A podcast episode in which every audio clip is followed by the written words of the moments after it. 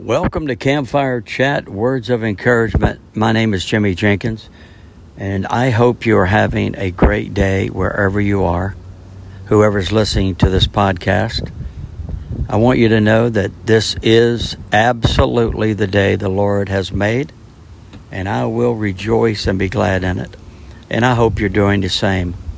And I know there's a lot of things going on in this world, there's a lot of things you might be going through. There's a lot of things that and people that you want to trust, but perhaps you just can't. But I'm here to remind you and to encourage you today that you can trust in the living God. He knows exactly who you are, where you are, what your circumstance and situation is. And I know from experience in serving God that He cares about your situation. He knows, uh, and according to His Word, according to His Word, He loves you so much.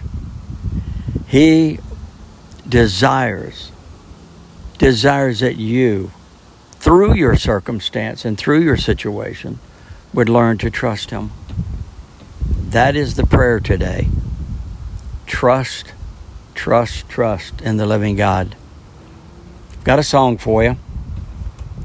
Oh, how marvelous, oh, how wonderful is my Savior's love for thee.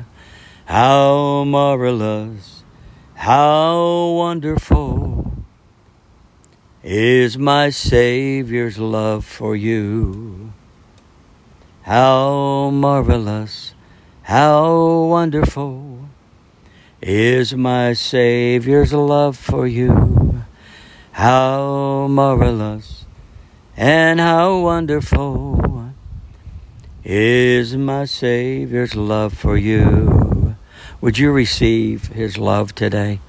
Would you allow Him to wrap His arms around you, whatever you're going through right now, in Jesus' name?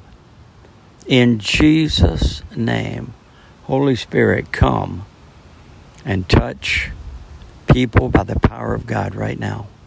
I thank you for this day. I thank you for this moment. I thank you that we can look up and we can hold on to the Master's hand. I thank you for your love. Intervene is the prayer. Intervene in every life and we trust you and thank you for your marvelous love for us. In Jesus' name. Our time is up, but your time is a time to trust God with all of your heart and lean not unto your own understanding and acknowledge Him in all of your ways, and He will absolutely direct your path today. He will direct your path. Hold on to the Master's hand. Be encouraged and pass it on.